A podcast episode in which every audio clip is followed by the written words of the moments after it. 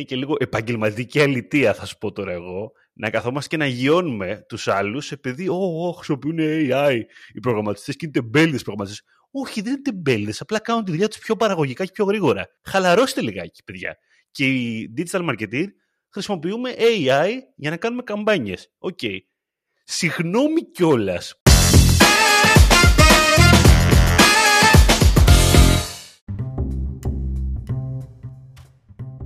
Καλησπέρα, Digital Jam. Είμαι ο Δημήτρης Ζαχαράκης. Μαζί μου είναι ο Δημήτρης ο Καλέτζης. Καλησπέρα. Και μαζί μας ένα AI από, τις, από την Καλιφόρνια, ο Μπάμπης. Γεια σου Μπάμπη. Καλησπέρα. Καλησπέρα. Είναι πιο βάρης ο Μπάμπης. Είναι πιο γρήγορος, μιλάει γρήγορος. Είναι, είναι από αυτά που κολλάει. Που ξέρεις, έχουν το, το, transcript και κολλάει λίγο, ρε παιδί μου. Τους έχω, τους έχουν πει να μιλάς πιο αργά, ξέρω εγώ, για να φαίνεται ότι είσαι άνθρωπος. ναι, ναι, κάπως έτσι, κάπως έτσι. Έχεις δει που βάζανε τα bot. Βά, ε, Βάζεις τον bot καθυστέρηση να μιλάει γρήγορα, να φύγει λίγο κενό ανάμεσα. Για να έχει την ψευδέστηση ο άλλος ότι είναι ανθρώπινο. Άκου τώρα. Δηλαδή, τέλος πάντων. Λοιπόν, φίλες και φίλοι, στο σημερινό Jam ε, έχουμε ένα μικρό επεισόδιο και έχουμε μαζέψει κάποια AI tools. Γιατί έχουμε μαζέψει AI tools, γιατί το να μιλάς για AI σήμερα είναι, τι να σου πω ρε πιο viral πεθαίνεις. Δηλαδή οριακά πιστεύω ότι όπου βάλεις την ταμπέλα AI πουλάει σήμερα. Ακόμα και αν δεν είναι AI, δεν έχει σημασία, μπορεί να είναι απλά έξυπνο. Δηλαδή, εγώ πιστεύω θα δούμε έξυπνη σίτα, AI έξυπνη σίτα. Και γιατί όχι; Δεν έχει σημασία. Είναι έξυπνη, σου λέει. Το AI είναι έξυπνο και εγώ είμαι AI. Κατάλαβες. Θα μπει μια τέτοια λογική. Γιατί η αλήθεια είναι, θα σου πω τώρα εγώ, ότι όντως έχω δει πράγματα να λένε ότι είναι AI. Αλλά να μην είναι όντως και να είναι απλά machine learning. Κατάλαβες με την έννοια ότι απλά κάνει διαδικασίες. Υπάρχει αυτό. Είναι απλά task. Είναι απλά task. Δεν είναι, δεν είναι καν αυτό. machine learning. Δημήτρη είναι task. If so. Και το λένε AI. Αυτό λοιπόν είναι απάτη. Είναι απάτη. Εγώ, εγώ να πω λοιπόν κύριε ότι αυτό είναι απάτη. Κοροϊδεύεται το κόσμος. Αλλά παρά αυτά, όπως και να έχει, μας αρέσουν τα tools. Οπότε θα... Και θα πούμε πέντε Δημήτρη σήμερα. Πέντε AI tools. Εγώ έχω δύο. Έχεις δύο. Πάμε για τέσσερα και βλέπουμε. Να πούμε ναι. πέντε. Δεν θα είναι όλα AI. Α, δύο και εσύ έχεις. Νόμιζα έχει τρία. Έχω, αλλά δεν είναι τόσο AI. Ξεκινάω εγώ, όπου θα πω ένα tool που δεν είναι. Ωραία, θα κάνω ένα disclaimer. Θα ξεκινήσω με το λιγότερο AI tool. Έχει AI functions, αλλά γενικά θεωρώ ότι είναι ένα εργαλείο το οποίο όλοι οι άνθρωποι που διαβάζουν πράγματα, που παίρνουν πληροφορίες, τις μέρες μας που οι πληροφορίες εκεί έξω είναι χιλιάδες και ο κόσμος κινείται τόσο γρήγορα, νομίζω ότι πρέπει, το πρέπει εντός εισαγωγικών, να το χρησιμοποιούν. Αυτό το εργαλείο είναι το Notion. Νομίζω ρε παιδί μου από όταν ανακάλυψα το Notion, δεν το ήξερα, το ανακάλυψα και πρόσφατα να σου πω την αλήθεια, μου έχει ανοιχθεί ένας καινούριος κόσμος γιατί θεωρώ ότι σου δίνει άπειρες δυνατότητες να κάνεις τα πάντα. Τι είναι το Notion, να το πούμε έτσι. Πώς το εξηγείς το Notion Δημήτρη; Σε κάποιον που δεν ξέρει τι είναι το Notion, αν σε ρωτήσω, εσύ θα πεις. Θα λέγω ότι είναι ένα productivity tool γενικότερα. Εργαλείο παραγωγικότητας. Αλλά επειδή είναι πολυεργαλείο παραγωγικότητα. Άρχισε τώρα, άρχισε τα PR ο Ζαχαράκης. Productivity tool, άρχισε τώρα. Θα μας πει και για να αγοράσουμε το NFT τους σε λίγο. Είναι, είναι productive όντως. Είναι... είναι πολυεργαλείο ρε παιδί μου, να σου πω κάτι. Είναι, λίγο το, είναι σαν να μπαίνεις λίγο στο mall. Δεν είναι παράλληλα μόνο, μόνο αυτό που Ωραία, ας το, είναι... ας, το, ας το πάμε ένα βήμα πίσω. Είναι ε, Google Docs Google Sheets, Mind Maps, Google Drive, Company Wiki, Personal Wiki, whatever, Digital Marketing Wiki, όλα αυτά on steroids, ενισχυμένα. Task Manager, τα πάντα. Και, ναι, ναι, Task Manager και όλα αυτά on steroids ε, και αρκετά ενισχυμένο. Νομίζω ότι αυτή είναι η λογική. Μέσα από το Notion, ε, καταρχάς έχει απίστευτα μεγάλο library με templates, είτε δωρεάν πάρα πολλά δωρεάν, πάρα πάρα πολλά δωρεάν, είτε υπάρχουν και ιστοσελίδες που πουλάνε templates. Και πολύ οικονομικά κιόλας, ένα, δύο, τρία ευρώ ας πούμε, έχω βρει πολύ valuable templates. Και τι μπορείς να έχεις εκεί, από το reading list σου, ένα template για το reading list, όπου βάζεις άρθρα που διάβασες με notes, βιβλία που διάβασες, βιβλία που θες να διαβάσεις, ταινίες που θες να δεις, από travel planning ένα άλλο template για να κάνεις plan τα ταξίδια σου και που company wiki κυριολεκτικά. Οι ομάδες, ποιος δουλεύει στην κάθε ομάδα όλα αυτά έτσι πάρα πάρα πάρα πολύ οργανωμένα ε, από digital marketing wiki τι έχεις διαβάσει meeting notes γενικά βοηθάει να οργανώσεις το μυαλό σου και θα έλεγα να έχεις ένα second brain θα σου πω μέσα στο Notion δεν ξέρω Δημήτρη να συμφωνείς. Ε, να έχεις ρε παιδί μου έναν εγκέφαλο μέσα στο Notion όπου θα έχεις χαρτογραφήσει πράγματα που έχεις διαβάσει και εννοείται επειδή δεν μπορείς να συγκρατήσεις όλες τις προφορίες δεν γίνεται έτσι. Να τις έχεις μέσα στο Notion σου οπότε να κάνεις recall και να βρίσκεις γρήγορα πράγματα που θέλεις όπως επίσης ε, και να πώς να το πω τώρα αυτό και να μπορείς να κάνεις και on board ας πούμε άτομα στην ομάδα άτομα που θες να τους δείξεις τι διαβάζεις, τι μαθαίνεις κάτι εντυπωσιακό. Ε, είναι πάρα πάρα πολύ ε, ωραία αυτή η δυνατότητα. Και ναι νομίζω ρε παιδί μου ότι είναι ένα πάρα πολύ δυνατό εργαλείο. Τώρα έχει μπει και το Notion AI έχει προσθεθεί.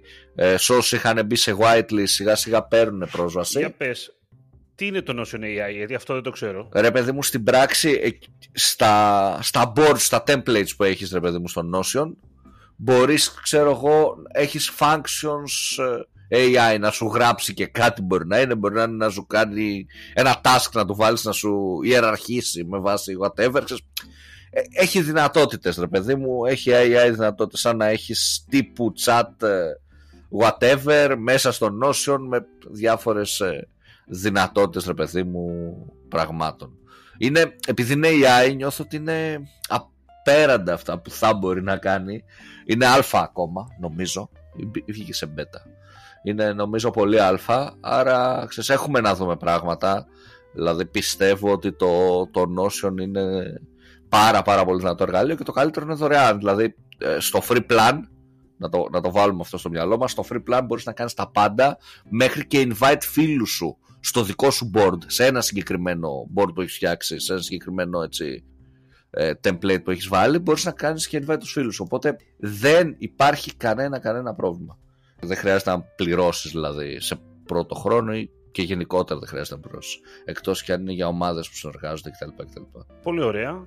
Και εγώ να σε πάω σε κάτι πιο παραδοσιακά, παραδοσιακό AI tool, βασικά που φοβάμαι εγώ ένα ήθελα να πω, αλλά θα πω και το άλλο, το οποίο είναι πάλι γνωστό. Βασικά είναι copywriting tool. Εγώ θέλω να σας πω για το Write Sonic. Το Write Sonic είναι ένα copywriting tool, δηλαδή ο σκοπός του είναι να γράφει, το χρησιμοποιούμε και με, έχει και κάποιες λειτουργίες το οποίες είναι λιγάκι chat ε, ε, GPT ε, αλλά πέρα από αυτό μπορείς να το χρησιμοποιήσεις για να σου γράφει captions, να σου γράφει διαφημίσεις, να σου κάνει rephrase αυτό που μου αρέσει εμένα πάρα πολύ είναι να σου αναπτύσσει ένα κείμενο που του έχεις δώσει. Δηλαδή, έχω δώσει μια παράγραφο, του τη δίνω και του λέω μεγάλο έτοινα, άρα πρακτικά γίνεται πιο φαφλατάς. Έτσι. Αυτό σε βοηθάει εκεί πέρα που θες όντως μεγαλύτερο κείμενο. Ή θέλεις, εγώ θα σου πω και αυτό είναι πολύ ωραίο, το κάνει βέβαια και το chat ε, GPT πλέον για τα αγγλικά και πολύ καλά κιόλας. Η περίληψη μου αρέσει πάρα πολύ σαν δυνατότητα. Έχει πολλές εφαρμογές άμα το βάλεις κάτω σε πράγματα όταν έχεις ένα μεγάλο όταν έχεις πολύ κείμενο και θες να το συνοψίσεις με λίγες λέξεις είτε για marketing λόγους είτε για επικοινωνιακούς λόγους είτε που θα το διαβάσεις έτσι. Γιατί αν θέλει να το διαβάσεις απλά πιο γρήγορα. Γενικότερα τώρα είναι το Writesonic είναι και το Jasper που το οποίο είναι πιο, είναι πιο γνωστό νομίζω στην αγορά και στην Ελλάδα. Θα σας είμαι ειλικρινής, OK, okay, και τα δύο εργαλεία δουλεύουν την ελληνική γλώσσα δεν είναι άσχημα, αλλά δεν είναι και καλά. Πώς να το πω, ρε παιδάκι μου. Θα ήταν καλύτερο για μένα να τα δουλεύετε στα αγγλικά. Άμα θέλετε να πάρετε μια πληροφορία. Θα έχετε λίγα και μεγαλύτερη ποικιλία κάπως. Πώς θα το κάνουμε. Δηλαδή θα έχετε λίγο καλύτερο περιεχόμενο. Και ασχοληθείτε με τη μετάφραση. Πώς θα το πω. Κάτι τέτοιο. Για μένα δηλαδή. Γιατί έχουν πολύ καλύτερη απόδοση. Εντάξει, OK. Okay. Είμαστε ακόμα νωρίς. Είμαστε ελληνική γλώσσα. Δεν ασχολούνται τόσο πολύ με εμάς. Πρέπει να το αποδεχτούμε. Στα αγγλικά όμως τα αποτελέσματα είναι πάρα πολύ καλά. Και το λέω. Δεν νομίζω ότι δεν ασχολούνται, ρε Δημήτρη. Ε. Έχει να κάνει ότι έχει κάποιες ιδιομορφίες και όλα σε ελληνική γλώσσα, θα σου πω. Είμαστε και μικρότεροι αγοράρες. Ναι, ρε παιδί μου, απλά ένα AI θεωρητικά δεν χρειάζεται να ασχοληθεί κάποιος, γι' αυτό είναι AI. Θα, πει, θα έλεγε ε, κάποιος τρίτος ότι ρε παιδί μου είναι AI γιατί ε, από μόνο του και από τα τεστ που γίνονται μαθαίνει και εξελίσσεται. Δεν ξέρω κατάλαβα το λέω. Νομίζω ρε παιδί μου ότι μια όντως τεχνητή νοημοσύνη παίρνοντας το χρόνο της απλά χρειάζονται παραπάνω τεστ, θα σου πω στα ελληνικά. Για να γράφει καλύτερα, να πάρει παραπάνω πληροφορίες, να τις μιλήσουν στα ελληνικά περισσότεροι άνθρωποι, να κάνει transcript περισσότερα ελληνικά. Ε, οπότε να βελτιωθεί μέσα από αυτό. Νομίζω ότι αυτό είναι το πρόβλημα. Ναι. Δεν έχει να κάνει ότι δεν ενδιαφέρονται απαραίτητα. Νομίζω ότι είναι both ways. Ακόμα και έτσι, αν το δεις, πάντως, σκέψου πόσες χρήσεις του εργαλείου γίνονται στην ελληνική γλώσσα και πόσες χρήσεις σε άλλες γλώσσες, σου πω τώρα εγώ. Καθημερινά. OK. Okay. Κατάλαβες. Θα αργήσουμε. Ακόμα και άμα πούμε ότι βάζουμε όλοι οι Έλληνες σήμερα να χρησιμοποιούμε το Jasper, ας πούμε, για να βελτιώσουμε το εργαλείο, εντάξει, OK, okay, θα, θα δυσκολευτούμε πάρα πολύ. Δεν θα γίνει όπως έγινε με την αγγλική γλώσσα, που είναι, είναι διεθνής, ας πούμε, ή τα γερμανικά ή τα γαλλικά. Είναι, είναι άλλο το κοινό, ρε παιδάκι μου. Ακόμα και τα τεστ που θα γίνουν θα είναι λιγότερα. Οπότε θα αργήσουμε λιγάκι εμείς. Είναι και δύσκολη η ελληνική γλώσσα σχετικά με τις άλλες. Έχει, μια, έχει ιδιαιτερότητες πάρα πολλές. Δυσκολεύει, κυρίως αυτό που, αυτό που βλέπω εγώ με την ελληνική γλώσσα, ότι δυσκολεύει πολύ στο AI στο να φαίνεται ότι είναι όντως γραμμένη από άνθρωπο, αυτό σίγουρα. Και, και κάνει λαθάκια, κάνει λαθάκια ρε παιδάκι μου. Δηλαδή, όχι, όχι συντακτικά ή κάτι τέτοιο. Ε, ε, λαθάκια ότι φαίνεται λιγάκι φτηνιάρικο το κείμενο μερικές φορές. Αυτό παρατηρώ όταν του βάζεις να σου γράψει κάτι στα ελληνικά δεν είναι πολύ έτσι premium πολλές φορές το περιεχόμενο που σου παράγει. Γι' αυτό εγώ λέω για τα αγγλικά. Δηλαδή, ε, κοίτα, άνθρωποι οι οποίοι όντως το χρησιμοποιήσουν για copywriting και το κάναν αυτό έτσι κι αλλιώς με την αγγλική γλώσσα. Θέλω να πω ότι κλέβανε κείμενα, παίρνουν από εδώ, παίρνουν από εκεί. OK. Okay. Κατάλαβες. Νιώθω ότι θα τους είναι εντάξει να το κάνουν αυτό θα τους είναι και εντάξει, OK, okay, είναι, και πάλι είναι πιο εύκολο θέλω να πω ρε παιδάκι το να το γράφεις μόνος σου ή να το κάνεις σε copyright εσύ από την αρχή. Σίγουρα όλα αυτά τα εργαλεία είναι, χρειάζονται συνδυασμό δυνάμεων και μόνο το εργαλείο έξυπνο δεν είναι. Εγώ αυτή την άποψη έχω. Δηλαδή, οι αποφάσεις και το τι κάνεις και το τι λες στο εργαλείο έχουν σημασία, ρε παιδί μου, για το τι θα παράξει. Αυτό εγώ πάντα. Εντάξει, και έχει και σημασία, θα σου πω, σου δίνει μια καλή πρωτογενή ύλη.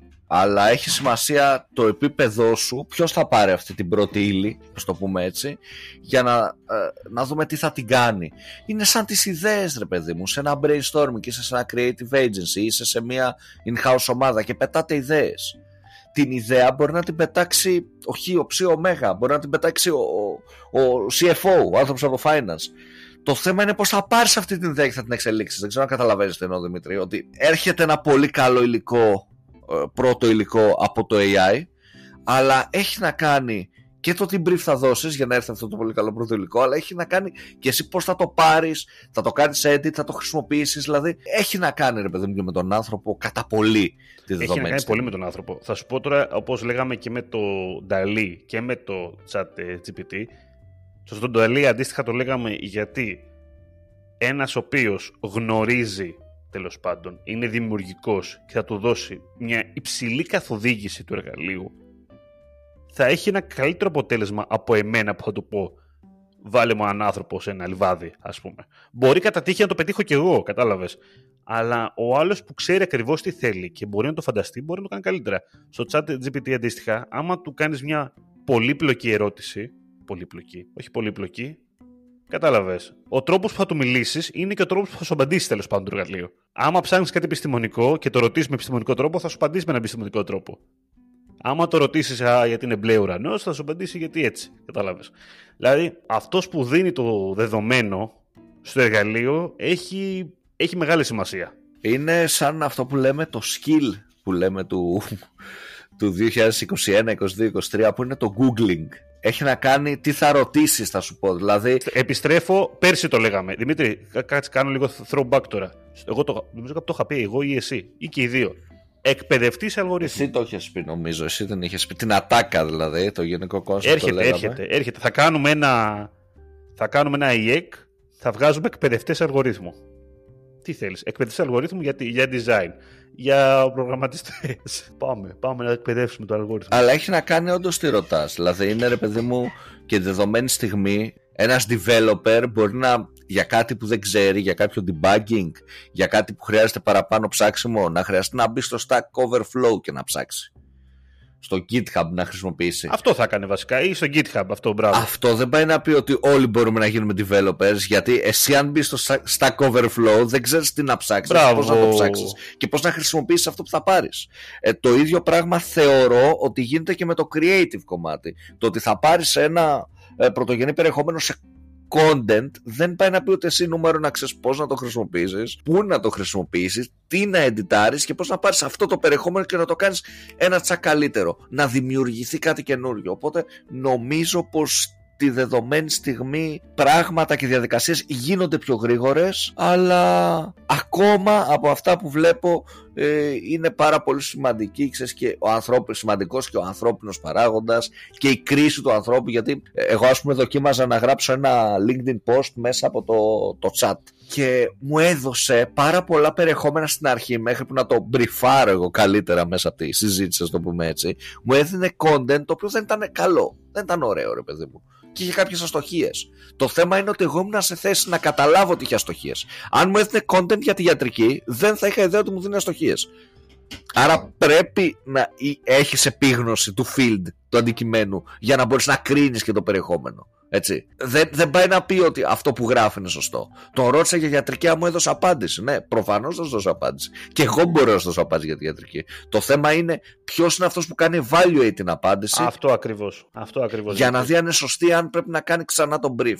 Για αυτό χρειάζεται το ανθρώπινο expertise, θεωρώ. Και δεν νομίζω, ρε παιδί μου, ότι θα φτάσουμε σε ένα σημείο, τουλάχιστον στο άμεσο, στο πολύ άμεσο μέλλον, να, να δουλεύει όλο αυτό plug and play. Δεν νομίζω χωρίς ανθρώπινο expertise και χωρίς να κρίνει κάτι. Δηλαδή, ε, δεν είναι και ασφαλές να σου πω ότι νιώθω ότι μετά φτάνεις στο τέλος της κριτικής σκέψης.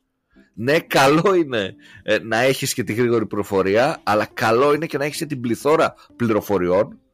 Γι' αυτό διαφωνώ με την έννοια Google Killer που ακούγεται ή τουλάχιστον θέλω να διαφωνήσω γιατί είναι διαφορετικό να παίρνεις την απάντηση από ένα AI που έχει διαβάσει όλο το διαδίκτυο και σου κάνει μια σούμα, ας το πούμε έτσι λαϊκά, και είναι διαφορετικό να παίρνεις 10 διαφορετικά ερεθίσματα για ένα κοινωνικό, για ένα πολιτικό, για ένα επιστημονικό θέμα από διαφορετικούς επιστήμονες, από διαφορετικές απόψεις, έτσι ώστε να έχεις σφαιρική γνώμη και άποψη. Αυτό, αυτό. Ήταν ωραία παρένθεση και εγώ τη λέω γιατί. Αυτό, γι' αυτό ήθελα να σου πω ότι εγώ το ξεκίνησα αυτό να το λέω. Γιατί υπάρχει μια τάση, ρε παιδάκι μου, μέσα στην όλη τη φάση τώρα με τα AI, να λέμε μερικές φορές ότι έλα μωρέ τώρα, οι copywriters τώρα έχουν βρει τα εργαλεία, τα κάνουν έτσι, τα ξεπετάνε, ξέρω εγώ. Οι προγραμματιστές, ο, άχρηστοι, έχουν το chat τέτοιο και τους τα λύνει όλα έτοιμα, ας πούμε. Παιδιά, δεν μπορείτε να κάνετε όμως ούτε εσείς αυτά τα πράγματα που κάνουν, κατάλαβες. Δηλαδή, OK, okay, και ο. Πώς να το πω. Αυτός που οδηγάει το φορτηγό ναι, έχει αυτόματο κιβώτιο ταχυτήτων, ας πούμε. Αλλά εγώ δεν μπορώ να οδηγήσω φορτηγό ούτε με αυτόματο κιβώτιο ταχυτήτων. Πώς θα το πω, ρε παιδάκι μου. Μην είμαστε τόσο. ότι όλους τους διευκολύνει, ξέρω εγώ, και είναι όλοι ευκολάκιδες και εκείνο και τα άλλα, ας πούμε. Δηλαδή, χαλαρώστε λιγάκι. OK, okay, δεν, δεν γίνεται καμιά δουλειά τόσο. Γίνεται πιο εύκολη δουλειά. Αλλά δεν πάει να πει ότι ο άνθρωπος που την κάνει είναι απαραίτητα άσχετος. Δεν γίνεται να είναι άσχετος. Γιατί δεν μπορεί να καταλάβει τι κάνει μετά το αποτέλεσμα που θα βγάλει από το εργαλείο δεν θα είναι, δεν, δεν θα είναι ρε παιδάκι μου. Θα φανεί. Θα φανεί, πώς θα το πω. Δηλαδή η δουλειά του θα, θα χαλάσει. Άρα πρέπει να γνωρίζει πώς θα χειριστεί το εργαλείο. Ωραίο, πω, ωραίο το γεωτρύπανο, αλλά εγώ δεν ξέρω να το χρησιμοποιώ. Τι θα πω ότι είναι τεμπέλης ο μάστορας; Α πούμε ότι χρησιμοποιεί γεωτρύπανο και δεν το κάνει με το χέρι; Δεν ξέρω, καταλαβέ. Μια τέτοια λογική. Αυτό θέλω να πω. Συμφωνώ, συμφωνώ Δημήτρη, με αυτή την άλλη λουσία δηλαδή, που Γιατί είναι, είναι και λίγο, θέλω να σου πω, είναι και λίγο επαγγελματική αλητία, θα σου πω τώρα εγώ, να καθόμαστε και να γιώνουμε τους άλλους επειδή, oh, oh, χρησιμοποιούν AI οι προγραμματιστές και είναι τεμπέληδες προγραμματιστές. Όχι, δεν είναι τεμπέληδες, απλά κάνουν τη δουλειά τους πιο παραγωγικά και πιο γρήγορα. Χαλαρώστε λιγάκι, παιδιά. Και οι digital marketers χρησιμοποιούμε AI για να κάνουμε καμπάνιες. OK. Okay. Συγγνώμη κιόλας που δεν καθόμαστε πέντε ώρες όπως παλιά να κάνουμε segmentation ε, σε 800 ad groups και διαφορετικές διαφημίσεις με κίνδυνο να εκτεθούμε και να κάνουμε και... Κρίμα, εμένα μου άρεσε να σου πω. Μου άρεσε. αυτό. Συγγνώμη ρε παιδιά, δηλαδή δεν το ξέραμε ότι έπρεπε να το κάνουμε αυτό έτσι και να ταλαιπωρούμαστε χωρίς κανένα απολύτως νόημα, ας πούμε. Εντάξει, να βλέπουμε και τα πράγματα λίγο και ρεαλιστικά.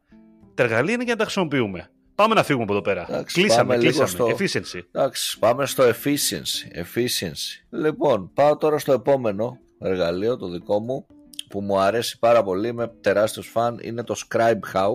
Scribehow.com, δεν μπορώ να μιλήσω. Το συγκεκριμένο εργαλείο είναι ε, φοβερό. Βασικά, δεν έχω να πω πολλά.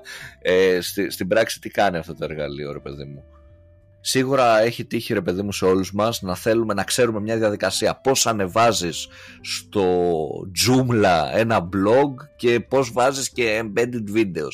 Και να χρειάζεται ρε παιδί μου στην ομάδα επειδή έρχονται junior άτομα, internships στα άλλα departments να, μοιρα... να διαμοιραστεί αυτή η πληροφορία. Ε, ή πώς κάνεις το χ πράγμα στα Google Ads, πώς ανεβάζεις script, πώς το δημοσιεύεις και όλα αυτά. Αυτό τώρα θα πρέπει εμείς να πάμε να κάνουμε breakdown τη σκέψη μας και όντως το τι κάνουμε, να σκεφτούμε κάνω αυτό, κάνω το άλλο, να τα γράψουμε είτε να τα βγάλουμε σε, βιντε- σε βίντεο είτε να τα κάνουμε σε print screen, να γράψουμε και ένα μεγάλο κείμενο το τι κάνουμε και όλο αυτό να δούμε πώς θα το διαμοιράσουμε στην ομάδα. Και αυτό είναι κάτι σίγουρα ε, χρονοβόρο έτσι. Δεν ξέρω αν συμφωνείς Δημήτρη νομίζω ότι είναι αρκετά ε, χρονοβόρο. Ή αντίστοιχα σε πελάτες έχουμε πελάτες στην, στο σελίδα μας και ρωτάνε πώς κάνω το ένα, πώς κάνω το άλλο. Ε,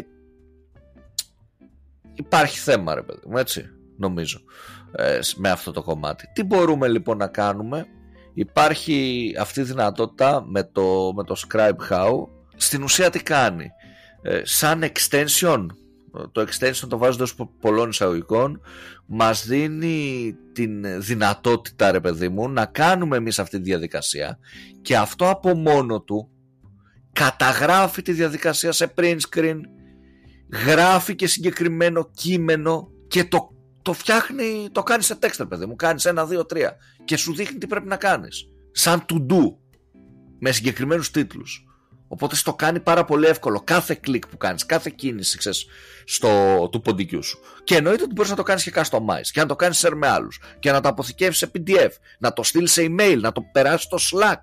Έχει άπειρες δυνατότητες αυτοματοποίησης ε, ξέρεις, ε, του, του knowledge που έχεις. Εμένα μου αρέσει πάρα πολύ.